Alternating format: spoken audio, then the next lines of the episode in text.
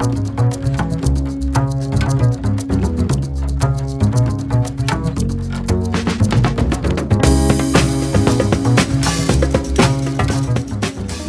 a tutti, siamo oggi mh, qua in un posto meraviglioso in riva al mare eh, registrando questo nuovo podcast per Hyper Maremma. Hyper Maremma è un progetto legato al territorio della Maremma, ideato da Carlo Pratis, Giorgio Galotti e me, che sono Matteo Daloia.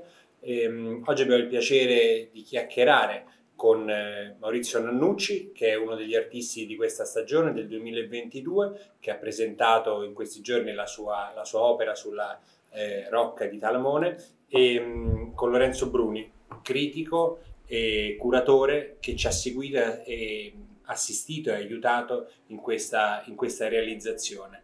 Eh, Giorgio Galotti, quando è venuto da noi emozionato il pensiero di poter chiamare eh, Maurizio Nannucci, eh, ha insistito tantissimo perché beh, per noi era un sogno, ma insomma ha insistito tantissimo perché quel posto e eh, quel luogo di Talamone sarebbe stato l'ideale per una di queste meravigliose scritte.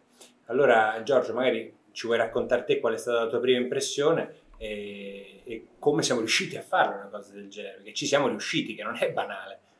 Oltre a essere appassionato del, del lavoro di Maurizio, vabbè, ma ormai lo sappiamo, il, um, l'idea è stata eh, non tanto scegliere la rocca di Talamone, ma portare Maurizio qua a vedere il territorio, conoscerlo, perché comunque non è, nonostante fosse toscano, ehm, indagare un territorio è sempre un qualcosa che, che necessita di tempo. Maurizio ha fatto eh, diversi sopralluoghi insieme anche a Lorenzo e ci siamo resi conto dopo alcuni appunto dopo un perimetraggio abbastanza intenso che, che, la Rocca potesse essere l'unico edificio in grado di ospitare un intervento di Maurizio per il fatto che aveva una un sua uniformità architettonica. Ed è la cosa principale, conoscendo il lavoro di Maurizio, per chi lo conosce, sapere che ci possa essere un'integrazione totale del lavoro con l'edificio, con l'architettura, con la struttura. E quindi è venuto da sé che poi, insomma, lasciando la palla a Maurizio se, se partecipare o no alla nostra edizione, ehm, in qualche modo è venuto fuori questo progetto che, che, si ispira a un lavoro degli anni 70 che Maurizio aveva, aveva immaginato e che credo poi forse è il caso che ne parli Maurizio, che, che potesse avere uno sviluppo eh, legato a un'ambientazione che, che, guardasse il mare. Maurizio, non so se, se, sbaglio, se è un'interpretazione forzata la mia. No, no, no, è, è giusto. Il riferimento mio con la, con la Maremma risale a molti anni fa. Eh, sono arrivato qui più volte, conosco il territorio, conoscevo quando anche parte della costa maremmana non era così frequentata e ho dei ricordi molto belli legati per esempio al grande filare di palme che era lungo eh, il lato della laguna di, di, di Orbetello. E, e, poi tutto il territorio interno dove reperti archeologici eh, sia della Maremma, diciamo, toscana, e poi non so se la Maremma cioè, esiste anche una Maremma laziale sì. o c'è una, si chiama vanti, Tuscia. Come laziali ci vantiamo di avere una, una Maremma no, anche eh. noi. ecco, in questo senso eh, mi sono sempre interessato a, a visitare dei luoghi molto belli, a parte quelli conosciuti tipo Tarquinia, Toscania o da noi qui in Toscana e anche posti abbastanza L'antica città di Cosa. Come? L'antica città di Cosa, la città, città di Cosa, poi, ma anche, anche, luoghi nell'interno, tipo la Marsigliana, certo. cioè questo territorio che non si, figura, non si configura geograficamente con una divisione regionale, ma che ha una, una, una formazione eh, sia per la sua storia. E poi io essendo toscano mi sento un po' etrusco, cioè quando vengo in questi luoghi eh, sento una forte serenità, cioè il luogo mi, mi, questo alle persone che sono venuti con me, familiari e amici, hanno, sono sempre rimasti contaminati da questa mia attenzione e piacere di trovarmi in questi luoghi, per cui l'invito rivolto da voi ai per Maremmani eh, mi ha fatto molto piacere e, e si è creato attraverso un invito che mi è stato passato tramite voi da Lorenzo e abbiamo fatto dei bei sopralluoghi cercando alla fine un luogo che, che si potesse che potesse restituire un tipo di emozione che è quella che io trovo quando mi trovo in, queste, queste, questo contesto. Il risultato è riuscito secondo te? E questo lo domando a voi. Io, io no, è importante che tu lo, sa, che tu lo dica eh, come ti senti. Ho sempre questa grossa difficoltà. Ho fatto un lavoro, penso a quello dopo, capito? Per cui... Questo è sano. Eh? Questo è sano. E questo è, è, mi fa piacere, cioè trovo, trovo una, una, una, corrispondenza all'impegno che uno mette e avere un'impressione favorevole aiuta e e rende, rende anche più, più, la comunicazione fra di noi più, più intensa e più, più, stimolante. Beh, ieri è stata la prima volta che mi sono affacciato dopo che l'avete allestita, cioè è stata un colpo al cuore per me, cioè, mi aspettavo una, una, una, meraviglia, avevo ricevuto delle fotografie, poi quando l'ho vista di persona eh, devo dire che è stato molto al di sopra di ogni mia più meravigliosa aspettativa. Eh, sai, il lavoro mio è un lavoro cioè, che vive nell'oscurità, come la certo. luce, mm. capito? Eh, e non è un bagliore da lontano, ma è che proprio ho voluto creare un impatto di colore su questa struttura molto bella, minimale della rocca di Talamone, divisa da queste quattro torri, sembra, sembra veramente nello stesso tempo così arcaico e così moderno. E, il lavoro è, è, proporzionato allo spazio. Tutti i lavori che io faccio c'è una lettura sulla fisicità dello spazio che mi viene proposto e, e io devo trovare un rapporto, una scala, un'armonia che, con questo luogo. E in questo senso io credo così come eh, siamo riusciti a portare avanti il progetto in modo particolare con Giorgio che ha seguito e con, con eh, grande partecipazione, anche un po' tribolato sui, pro, sui problemi che di volta in volta si dovevano affrontare. E, che dire, sì, il testo mio che ho scelto, eh, io da, dagli anni, dalla fine degli anni 60, eh, quando ho iniziato a fare i primi lavori con Neon, ho sempre pensato di fare una scelta di crearmi un'antologia dei testi su, che sono stati il riferimento del mio lavoro. E il testo che ho scelto per Talamone non è stato il primo, io avevo pensato anche a delle cose più, più astratte legate all'idea di spazio e tempo. Eh. E poi dopo, leggendo questo, questo mio questo mio elenco di questa antologia che è un work in progress, ho recuperato questa frase Ship that pass in the night, perché il lavoro mio di scrittura nasce da una quotidianità di note, di piccoli spunti, di argomenti che mi interessano, che molti sono legati proprio alla struttura stessa del lavoro, un'analisi sul linguaggio, tipologie di segni e in questo, in questo momento mi interessava molto questo rapporto con il sogno. Eh? E ho fatto diversi testi, anche realizzati delle opere che hanno questo, questo, questa riflessione.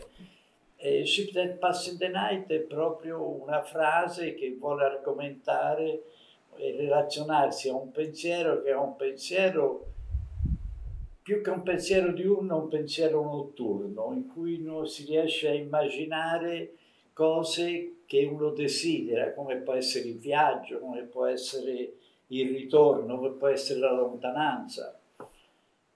Ecco, e, che sono nella mente delle persone o che vengono visualizzate? Che sono latenti in tutti noi. Poi dopo trovare motivazione all'interno, ho sempre una forma di esitazione a raccontare il lavoro mio perché confido sempre che sia il lavoro a parlare e lascio volentieri parlare agli altri del lavoro mio, anche per ascoltare, capito? Come fanno tutti i grandi artisti, voglio dire, non perché so. è sano. Vabbè, questo anche perché sta nella tua pratica da sempre, Maurizio, da, dalla fine degli anni 60, di creare un dispositivo per creare, per attivare il pensiero, cioè lo attivi soprattutto questo dispositivo per te stesso, l'hai sempre fatto soprattutto per te stesso, ma che poi condividi con tutti gli altri, quindi è logico che non è mai un'immagine fissa, non, non si può raccontare, non si può imbrigliare l'opera eh, e non si può interpretare solo con eh, una definizione. Ma volevo tornare a un aspetto rispetto proprio a questa questione qua. All'inizio quando parlavi del eh, Giorgio, voi parlavate della ricerca del luogo no? della, per l'installazione. Avete utilizzato anche una parola molto importante di integrazione. Tu nei tuoi lavori, quando lavori con il testo, con il linguaggio, ma anche quando hai lavorato con le, con le immagini fotografiche che testimoniano le tue azioni nel paesaggio, non è mai un'invasione, no? non è mai un occupare il territorio, non è mai occupare uno spazio, eh, è sempre que- l'idea di far emergere, tu, una, tu, insisti sempre molto nel dire sempre tu non aggiungi mai, non imponi mai delle cose, ma attraverso dei m- minimi segni cerchi di far emergere quello che c'è già. Cerco di, scru- di dare dei limiti, circoscrivere le possibilità di riflessione che il lavoro può stimolare. Difficile, è un'impresa ardua perché ognuno può pensare quello che vuole, capito? E reagire in tutte le maniere possibili. Però, come dicevi giustamente te, eh, il lavoro non nasce, capito, con un riferimento preciso, con una frase impositiva, cioè deve lasciare uno spiraglio d'apertura, capito? Che può essere sia nell'affermare sia che nel negare la validità stessa del lavoro. E voglio dire questo, tutti i testi che io adopero, che scrivo e che elaboro in funzione, de, de, come in questo caso, de, delle opportunità, della committenza che io ricevo, sono testi che nascono dalla mia riflessione. Pochissime volte ho adoperato testi, citazioni di testi di altri autori mi è successo una volta, scusate se è poco, con Shakespeare, As You Like It.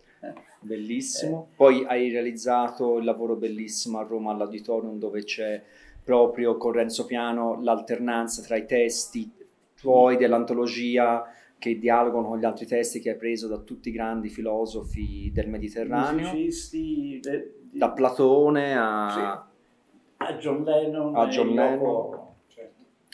E, e, sì, questo qui è un lavoro che nasce proprio con questa intenzione di creare rispetto al luogo dei riferimenti che non sono solamente quelli auditivi ma anche di lettura.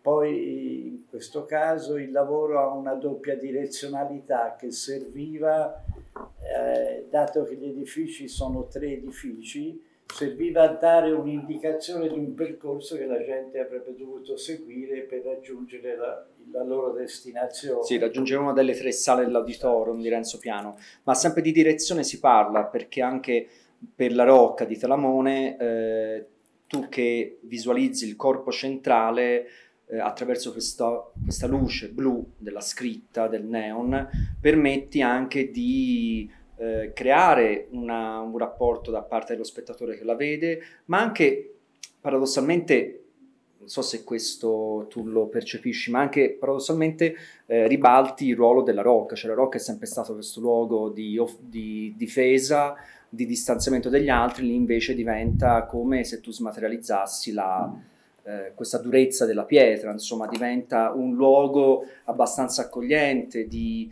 di, di, dove le persone devono anche riflettere su che direzione prendere, se avvicinarsi, allontanarsi. C'è sempre il tema dell'attraversamento, del creare una direzione rispetto al pubblico. Sì, c'è anche l'idea... Cioè il pubblico deve fare una scelta quando vede il tuo lavoro, forse per questo tu non vuoi mai dare una definizione, perché tu ti aspetti che poi il pubblico faccia una scelta. Devo dirti che non sono così interessato agli esiti capito, cioè è difficile capire l'apprezzamento che un lavoro può avere o può ricevere. Ci sono per esempio dei lavori che io ho fatto, dei quali avevo una certezza assoluta, no? Così a che sono rimasti negli anni abbastanza nascosti nell'ombra, che poi dopo, come tante cose succedano, eh, trovano una loro autonomia, trovano una maniera di, di, di suggerire sia un tempo passato ma anche la durata di un pensiero al presente. Molto, molto importante. Io sono rimasto Maurizio incredibilmente colpito dall'opera che si trova sulla facciata del Maxi, è uno spazio che vivo personalmente tantissimo e la cosa che mi ha emozionato di più è stata siccome è uno spazio che io vivo anche con i miei figli, sto parlando di bambini molto piccoli, allora ho portato mio figlio di 5 anni sotto il Maxi dove andiamo spessissimo e gli ho detto sai che quest'artista farà un'opera con noi in Maremma? Allora gliel'ho indicata e lui ha detto ma questa e non sa leggere e scrivere chiaramente ha detto ma è bellissimo e comunque un bambino di 5 anni che vede un neon illuminato e lo definisce bellissimo secondo me supera il significato stesso dell'opera la comprensione in inglese e italiano è, questo è il potere sia della luce ma anche del segno. L'alfabeto di per sé stesso cioè qualcosa le lettere nascono i primi segni primordiali è un segno che ho adoperato tante volte è un archetipo che sono le tre dita della mano appoggiate così che è il primo segno della, della scrittura, è un cuneiforme in cui la lettera con il pollice in basso è la la lettera rigirata a questa maniera è la Z. E l'alfabeto conseguente è stato creato elaborando questi segni, i punti sono stati intercalati dalle linee e nasce il primo alfabeto e per me ehm, la, una cosa anche... Che anche in quel caso, scusa Maurizio ti interrompo, quando utilizzi quel segno, appunto i tre cerchi di neon, uno con il cerchio verso l'alto e quello esatto, e l'altro con il cerchio in basso, tu quando li eh, inserisci nello spazio fisico ecco di nuovo che vuoi provocare una esperienza perché visualizzi lo spazio, visualizzi la distanza e ci ricordi che è una distanza sia mentale che fisica. Eh sì, questo è un segno che accompagna t- tutte le mostre che ho fatto in istituzioni museali, questa presenza c'è sempre. Fondamentalmente mi piace che siano frontali eh? e mh, a me mi interessa la, la non mi interessa la linea mm, mediana de, della, di cui si può visualizzare un'opera d'arte. Sono attratto dai margini, alle linee che corrono fra pavimento e soffitto, agli angoli delle pareti, alle, alle linee tra soffitto e parete. Il lavoro mio è articolato in questa lettura spaziale che ho fatto dal lavoro che è una maniera anche per ingannare un po' l'osservatore, perché lo costringe a una maggiore attenzione. Poi dopo alla fine l'occhio viene catturato. E anche per espandere lo spazio. Anche, questa è un'altra componente ancora. All'interno della rocca hai, hai esattamente esercitato questo tipo di pensiero incastonandolo all'interno delle due torri e quindi le due, le due torri sono due fianchi che si illuminano di quel esatto, blu violaceo. Esatto praticamente le, le due torri contengano l'opera e contengano anche l'espansione del riflesso luminoso. E tornando indietro una domanda, mm, come sei arrivato alla parola? Cioè nel senso, hai, te utilizzavi già il testo come espressione, scrittura, fonia, non lo so, o, o sei arrivato a dire voglio visualizzare il testo in maniera cioè dandogli un'ulteriore valorizzazione. Poi in quegli anni si stava sperimentando molto l'utilizzo di queste lampade fluorescenti. Sì, sì. E, ehm, questa è una, do- cioè una, mia curiosità personale eh, eh, che mi porto avanti da un po'. Mi, mi sono posto fin dagli inizi, ho fatto tutta una serie di pratiche che si fanno da apprendistato poi a un certo momento, sia perché gli interessi miei si spostavano anche su altri riferimenti che non erano solamente il territorio del Vesivo, mm-hmm. e, cerco di, di, azzerare in me l'attitudine, diciamo, della pratica tradizionale dell'artista, cioè il foglio di carta, che però voglio sempre mantenere, però né la distribuzione del colore né creare delle forme plastiche che possono avere un, una valenza sculturale. E in questo senso mi ha aiutato molto un'esperienza che io ho fatto, cioè un'esperienza, era qualcosa che avevo cercato in maniera molto precisa. Io per 5-6 anni ho fatto parte di un team di studi di fonologia musicale ah, in cui si studiava sia musica, si elaboravano, non si studiava, perché era un team operativo, non era una scuola, una didattica. Io non sono un musicista, non so leggere la musica o se non la so leggere in una maniera insufficiente, eh, però in questo contesto c'era questa possibilità, si creavano dei lavori partendo da, da dei suoni che ognuno poteva scegliere la sua origine. Per me l'origine era la voce umana, la mia voce che io elaboravo, filtravo fino a renderlo un suono, in cui la struttura significante si perdeva nel, nel, nel suono. E, ehm, questo, questo, lavoro con questo gruppo di, di musicisti eh, è durato per 5 o 6 anni, per 5 anni, in cui alla fine la, la, eh, il lavoro si annullava in un lavoro collettivo non c'era la pratica dell'opera firmata come eh, sta nel, nel, nella pratica artistica, cioè uno fa un disegno, sotto ci scrive una data o qualcosa, un segno, non lo lascia anonimo, si può anche certo. lasciare tante volte perché c'è un'esitazione a riconoscersi in quello che si è fatto. E, ehm, e questa esperienza nel studio di fonologia S2FM era questa che il lavoro era un lavoro collettivo, ognuno partecipava all'elaborazione di un progetto, c'era una, una, una, una programmazione, c'era un, piano molto, molto dettagliato, preciso, con dei calcoli algebrici, matematici e questa esperienza mi ha aiutato molto, mi ha creato un distacco che io ho cercato ancora di rendere più forte rispetto alla, sia alla pratica del disegno che della pittura. E, un distacco se, rispetto alla centralità dell'ego dell'artista, diciamo così. Mm, poi dopo ho affrontato anche questo tema, proprio per me era, c'era una volontà precisa di praticare un territorio che potevo sentire mio, in cui io potevo connotare rispetto e prendendo distanza dalle realtà che l'occhio percepiva, capito?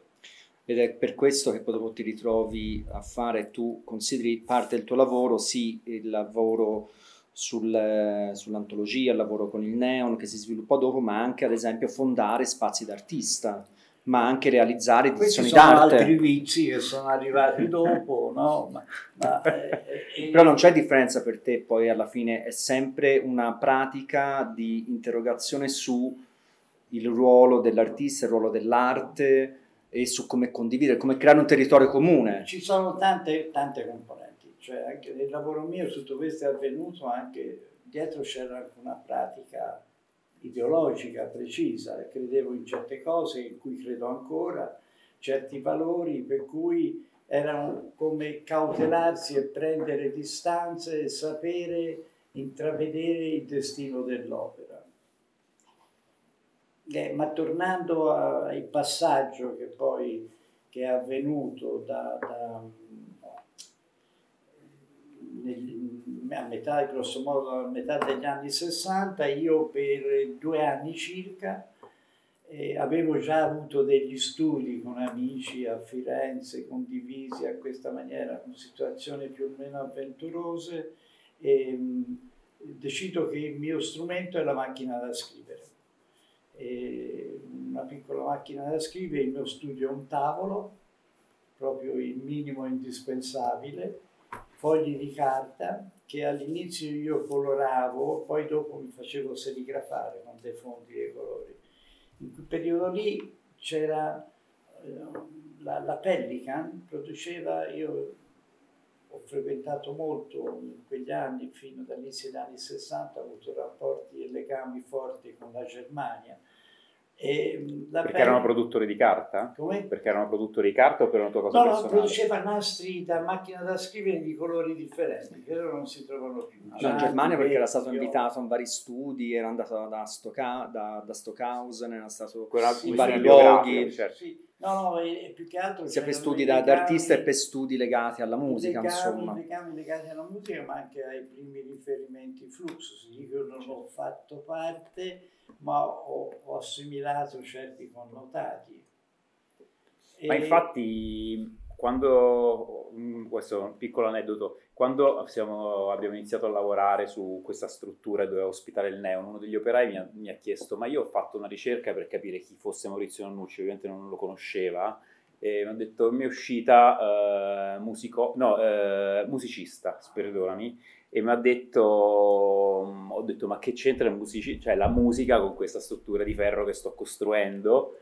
E poi appunto, vabbè, io ovviamente ne ero al corrente, però parlando con te è venuto fuori che in realtà è stata molto importante l'esperienza sonora. Sì, a parte te. questo, poi sai la parola, noi si comunica con suoni, eh? non siamo certo. afoni, capito? La nostra no, ma... comunicazione avviene, avviene attraverso la parola è il suono elementare, da, dalla balbuzia di un bambino ai primi tentativi di modulare parole e, e questo, cioè, ho cercato un percorso in cui poter rintracciare elementi primogeni. Questo mi è sempre un po' interessato. Infatti possiamo citare il tuo primo Neon, qual è il titolo? Un alfabeto fonetico. esatto, che torna tutto a puntino dove Maurizio eh, individua nell'architettura la linea tra il pavimento e eh, cioè de- de- della parete, proprio la parte il più vicina al pavimento, il margine lì al pavimento, con questo alfabeto, che però non è un alfabeto scritto, è un alfabeto fonetico, quindi A, B, C, eh, dove uno si trova Z, ma per formare... Z, capito? Z, per esteso mm. diventa una specie di filastrocca.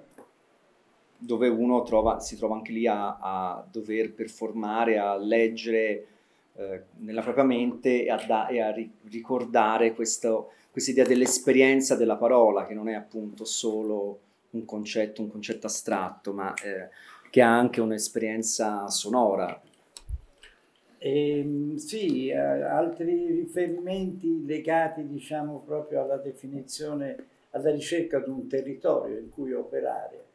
E, ehm, per i lavori che io realizzo con Neon hanno due tipi di, di, di segno. Uno è la mia scrittura, sulla quale io già negli anni de, del liceo avevo lavorato. Volevo crearmi una scrittura che avesse una, un'autonomia Tant'è vero mi succede di, delle volte di trovare delle cose prima di questo lavoro fatto proprio sul segno calligrafico, rimango sveglio, ma chi ha scritto queste cose? Non si riconosce. Capito? C'è un minimo di incertezza, no? E io ho sempre mescolato lettere, ho cercato di dare una continuità al segno, tant'è vero che i lavori miei con Neon sono de- potenzialmente delle linee, in modo particolare quelle con la scrittura, con la mia, la mia scrittura. Le frasi, c'è questa potenzialità che le parole si possono sciogliere e diventano una linea luminosa. La linea luminosa si articola e diventa una scrittura.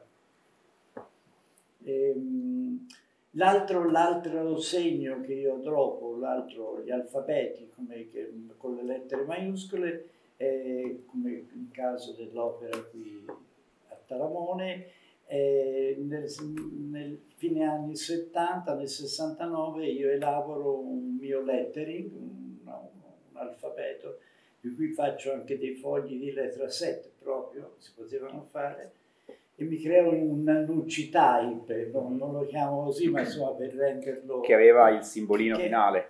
No, che aveva proprio la struttura, era basata sullo schema bodoniano, cioè mm-hmm.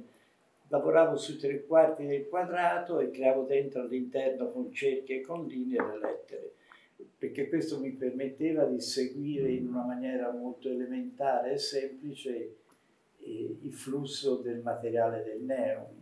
Certo, capire come ricostruirlo. Una cosa da architetto che ho, che ho apprezzato tantissimo è la qualità tecnica delle scritte che sono arrivate, dell'utilizzo del neon e di tutti gli agganci, gli incastri, cioè è un qualche cosa che da distanza non riesci a percepire, come sempre le scale di distanza nell'architettura, come ti avvicini, puoi godere di ogni singolo dettaglio, di come è stato pensato quel neon, si vede un'esperienza lunga, quindi, e tu ti avvali sempre di, diciamo, ehm, artigiani che ormai hanno portato questa tecnica allo, al sublime.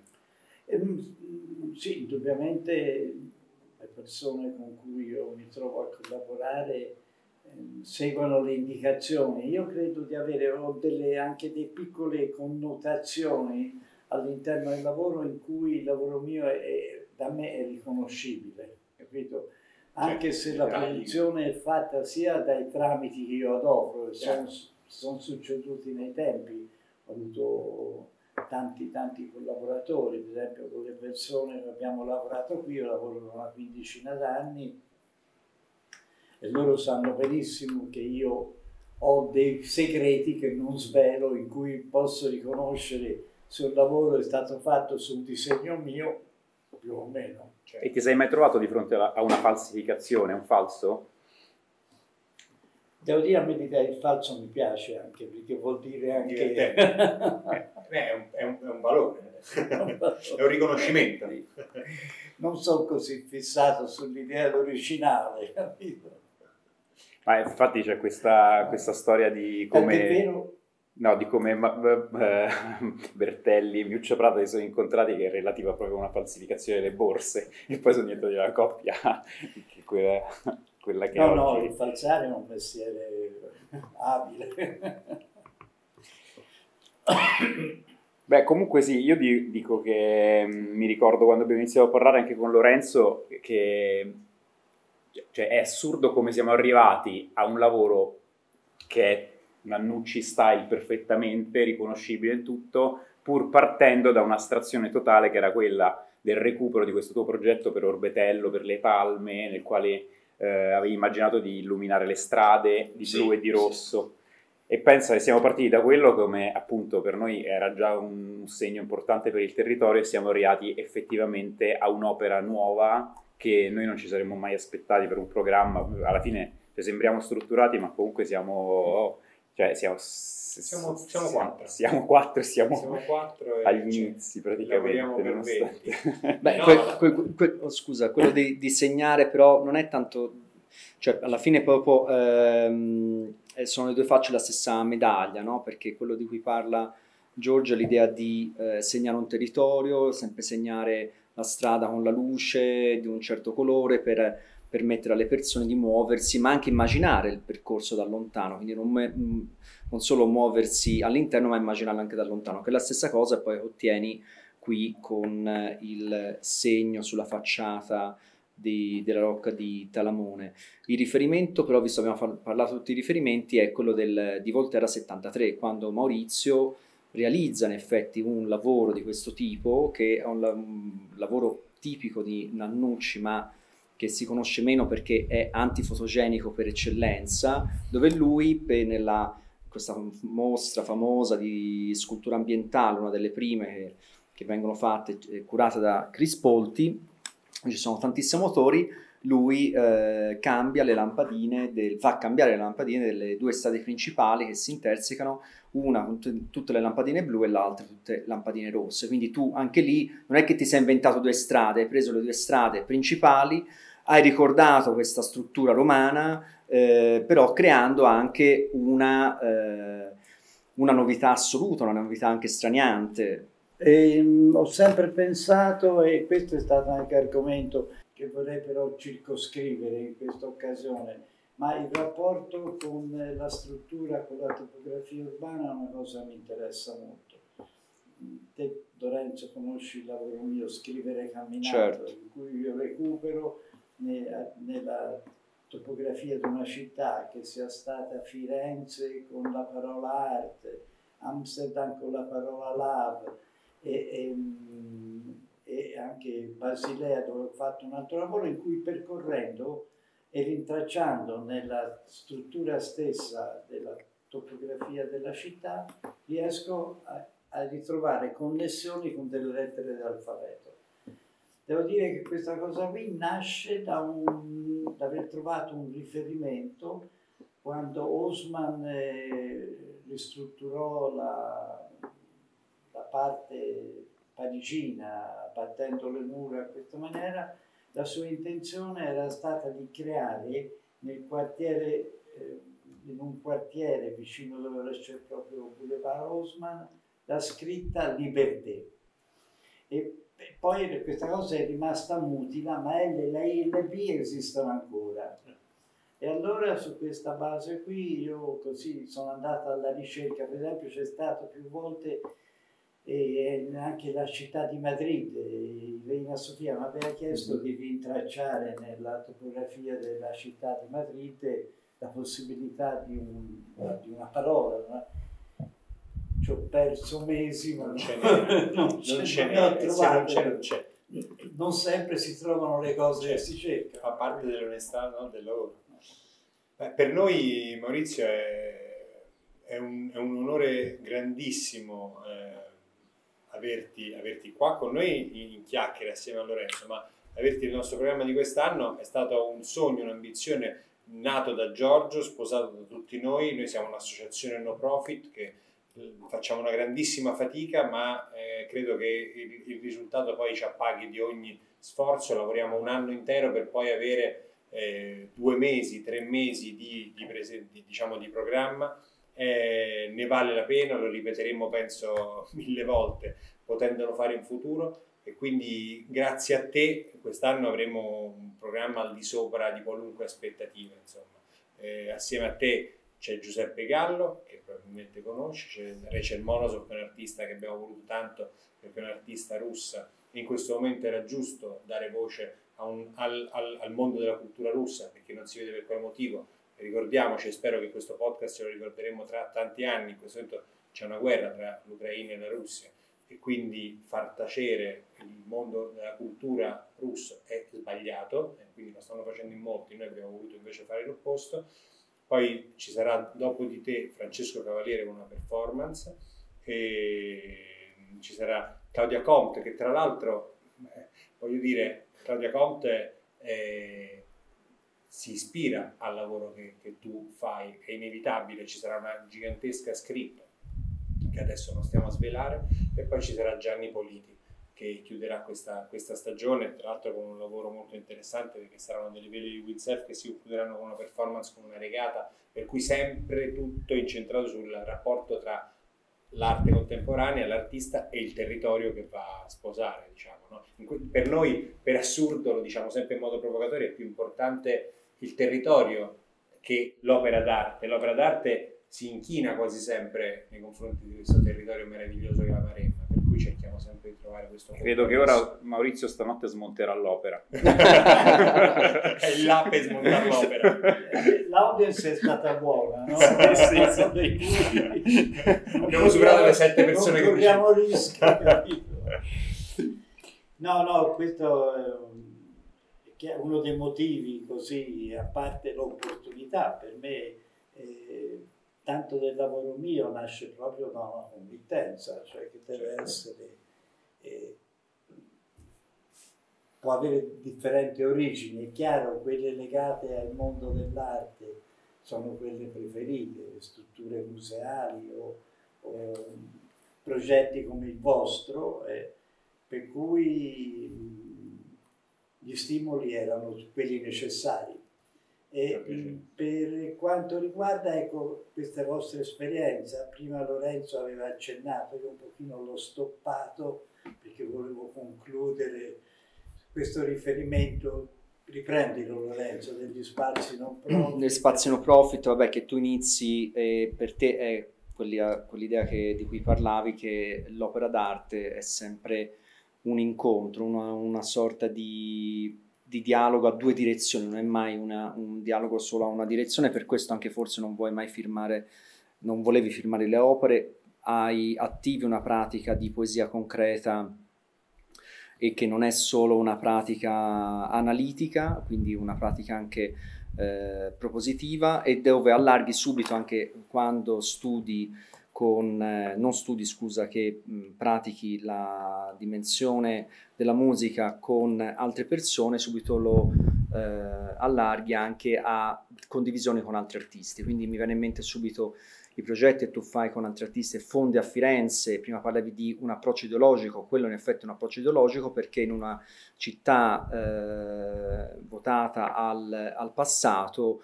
voi cercate di aprire uno spazio e lo fate eh, votato al presente, dove voi tutti collaborate, quindi uno dei primi spazi no profit, gli spazi no profit negli anni 70 eh, in tutto il mondo eh, sono molto pochi, ma insomma voi vi conoscevate tutti, avevano questo approccio di rifiutare la mercificazione dell'opera, ma soprattutto di rendere, e voi lo fate, tu lo fai in maniera straordinaria, di rendere, come dire, eh, diretto il rapporto tra fruitore e eh, spazio dell'arte.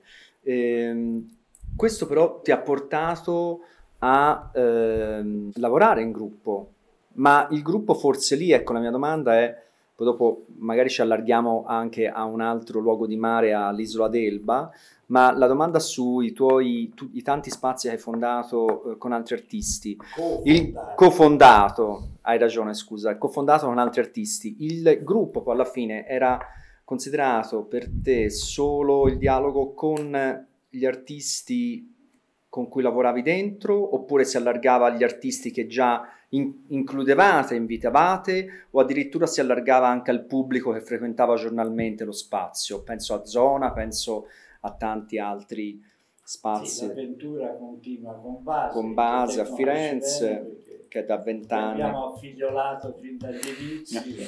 esatto, dal 2000.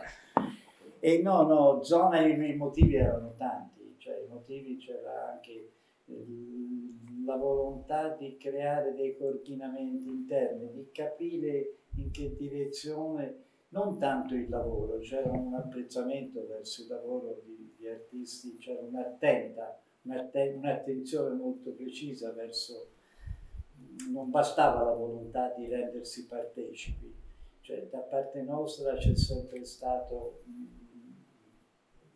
cercare di individuare quei processi che avessero uno spirito innovativo, interdisciplinare. E questa possibilità di, di, per esempio, Zona che nasce nel 75, va avanti per una decina d'anni, noi abbiamo fatto più di 250 mostre, ma era un gruppo in cui ognuno apportava sia il suo tipo di esperienze ma anche il suo tipo di rapportarsi nel mondo che faceva parte del proprio lavoro. Per cui dentro c'erano figure come Gianni Pette, l'architettura radicale, c'era Albert Mai che con me aveva iniziato musica elettronica, ma lui poi ha continuato, la sua professione era quella di, di musicista, altri artisti come Paolo Masi, Giuseppe Chiari e ognuno apportava, apportava un proprio contributo e anche individuava quei collegamenti che ognuno di noi singolarmente sarebbe stato difficile da, da, da, da individuare. E, ehm, è stata un'esperienza molto bella, abbiamo fatto tantissime cose e con la complicità degli artisti, perché era un periodo in cui c'era veramente un'energia condivisa, amavamo molto viaggiare, c'era un senso dell'ospitalità. Io sono stato decine di volte negli Stati Uniti, all'estero, non sono mai stato in un albergo, sono sempre stato ospite, ma di altri artisti, no? di capito?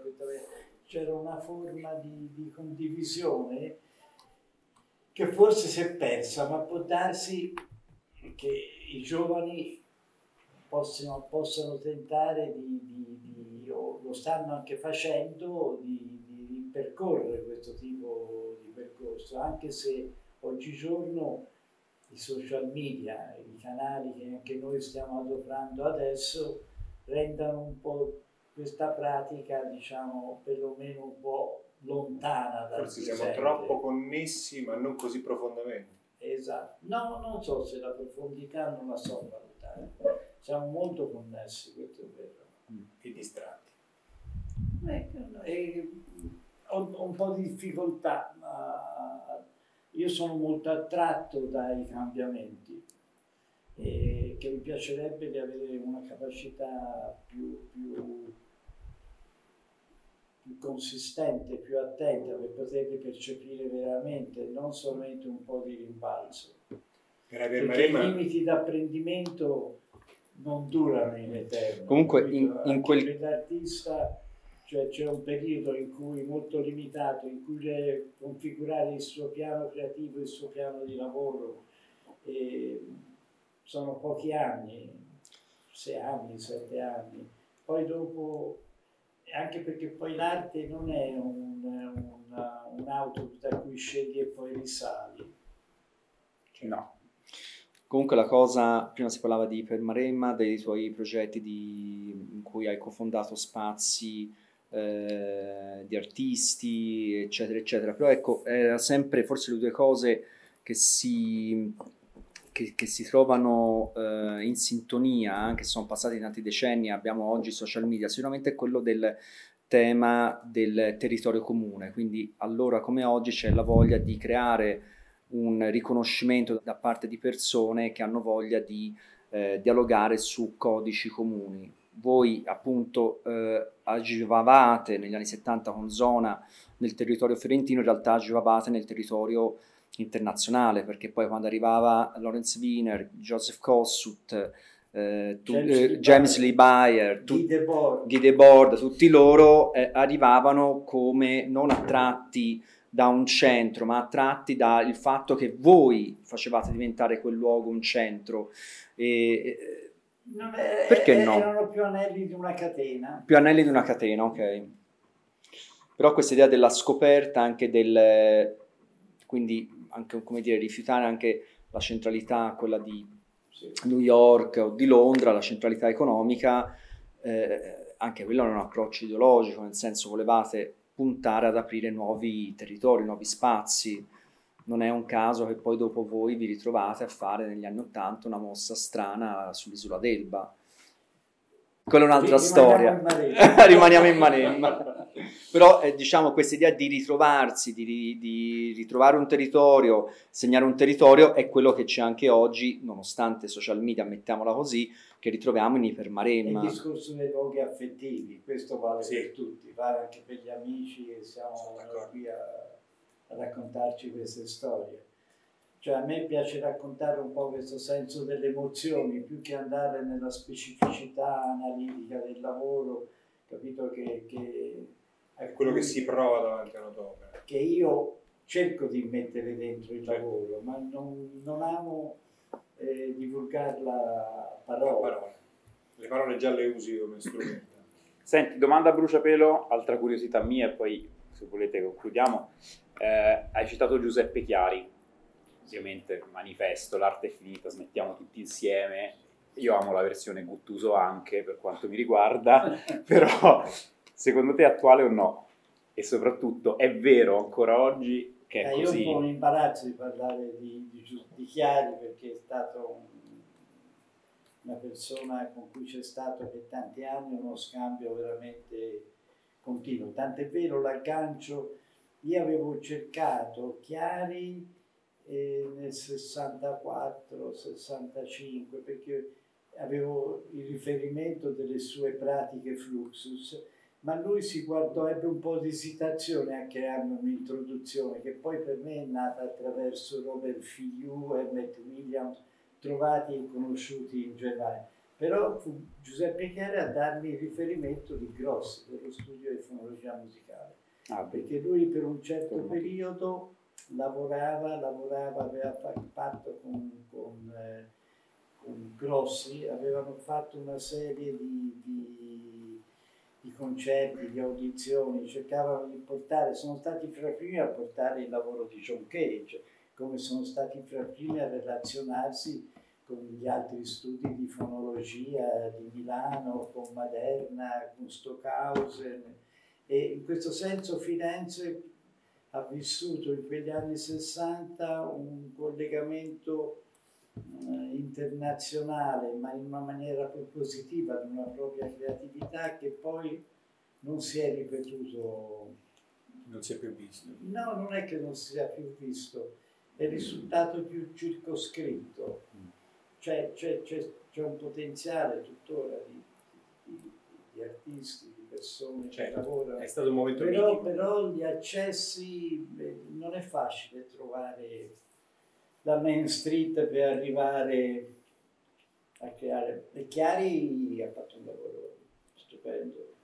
Eccezionale, poco valorizzato. negli anni 60-70, questa analisi sulla musica e poi lui, lui, aveva una, lui è un matematico più che un musicista. Ma io non volevo poi recuperare no, questo tuo ricordo. No, eh. sarebbero tanti gli amici con, con di strada con cui ho avuto e Chiari sicuramente uno dei No, perché appunto parlando di, tes- di, testo, di linguaggio, di segni e di sogno, Chiari l'aveva proprio identificata perfettamente questa cosa, cioè l'arte era già un po' arrivata in quegli anni e oggi un manifesto come quello è attualissimo. Quindi volevo sapere solo se, se, se per te era, era, condivisa questa cosa o se in realtà senti ancora una, un'azione, una reazione a questo però è... puoi anche esimerti dal rispondere. L'attuale è cosa? La provocazione? Beh, allora era una, provoca- una, provocazione, oggi è effettivamente reale che l'arte abbia, cioè, inizi a scricchiolare in alcuni, mm-hmm. in alcuni proposte, no? perché è diventata una cosa anche massiva, anche grazie alla comunicazione, grazie a, a a quello che si può fare con, con, internet, quindi poi adesso sono arrivati gli NFT e quindi siamo esplosi. Vabbè, sono solo nuovi strumenti con cui poter esprimersi. Io agli inizi con Matteo mi ero reso propositivo di una chiacchierata di 15 minuti. So, stavo per dire proprio questo. Per... Stavo per dire proprio questo. Sono molto felice perché da che all'inizio c'erano Lorenzo e Maurizio che volevano fare una chiacchierata di 15, siamo a un'ora tonda. Credo che questo podcast sia un podcast da consigliare, in questo momento alla fine del podcast, ma da consigliare da, con taccuini in mano da prendere appunti, ce n'è tanto da, da, da, da prendere appunti e da approfondire eh, io mi sono divertito, ho imparato tanto, sono affascinato da quello che si è detto, per cui vi ringrazio. Eh, sono son sicuro che, che, sarà interessante anche per tutti quelli che spero che ci ascolteranno. Quindi grazie, grazie Lorenzo Bruni, grazie Maurizio Nannucci, grazie Giorgio, ma però Giorgio basta, non ne posso più dirgli grazie. Ringrazio anche Carlo Pratis che non è qui adesso con noi, ma fa parte di noi tre e Beatrice Banella che lavora con noi da quest'anno e che ci assiste in tutto. Maurizio, tu non l'hai, non l'hai ancora conosciuta, ma sappi che dietro le quinte solo per telefono, per telefono dietro le quinte c'è sempre stato su tutto. Per cui quindi grazie a voi ci avete fatto venire con Ipermaremma a scoprire nuovi percorsi e traiettorie in questo luogo. E speriamo che il, il, non tanto i turisti che verranno a scoprire questo luogo attraverso anche le opere che avete proposto quest'anno e che proporrete si spera nei prossimi vent'anni a Ipermaremma se resistete. Noi abbiamo puntato a 50 almeno perché io voglio arrivare a 100, a 90 e, Però spero che soprattutto questo sia, che è la, una questione insomma, centrale di tutta la conversazione. Che abbiamo avuto con Maurizio, fino ad ora, fino adesso, ovvero spero che sia una, un'indicazione importante per gli abitanti del territorio, certo. perché la cosa interessante è quando uno riscopre il luogo come se fosse la prima volta attraverso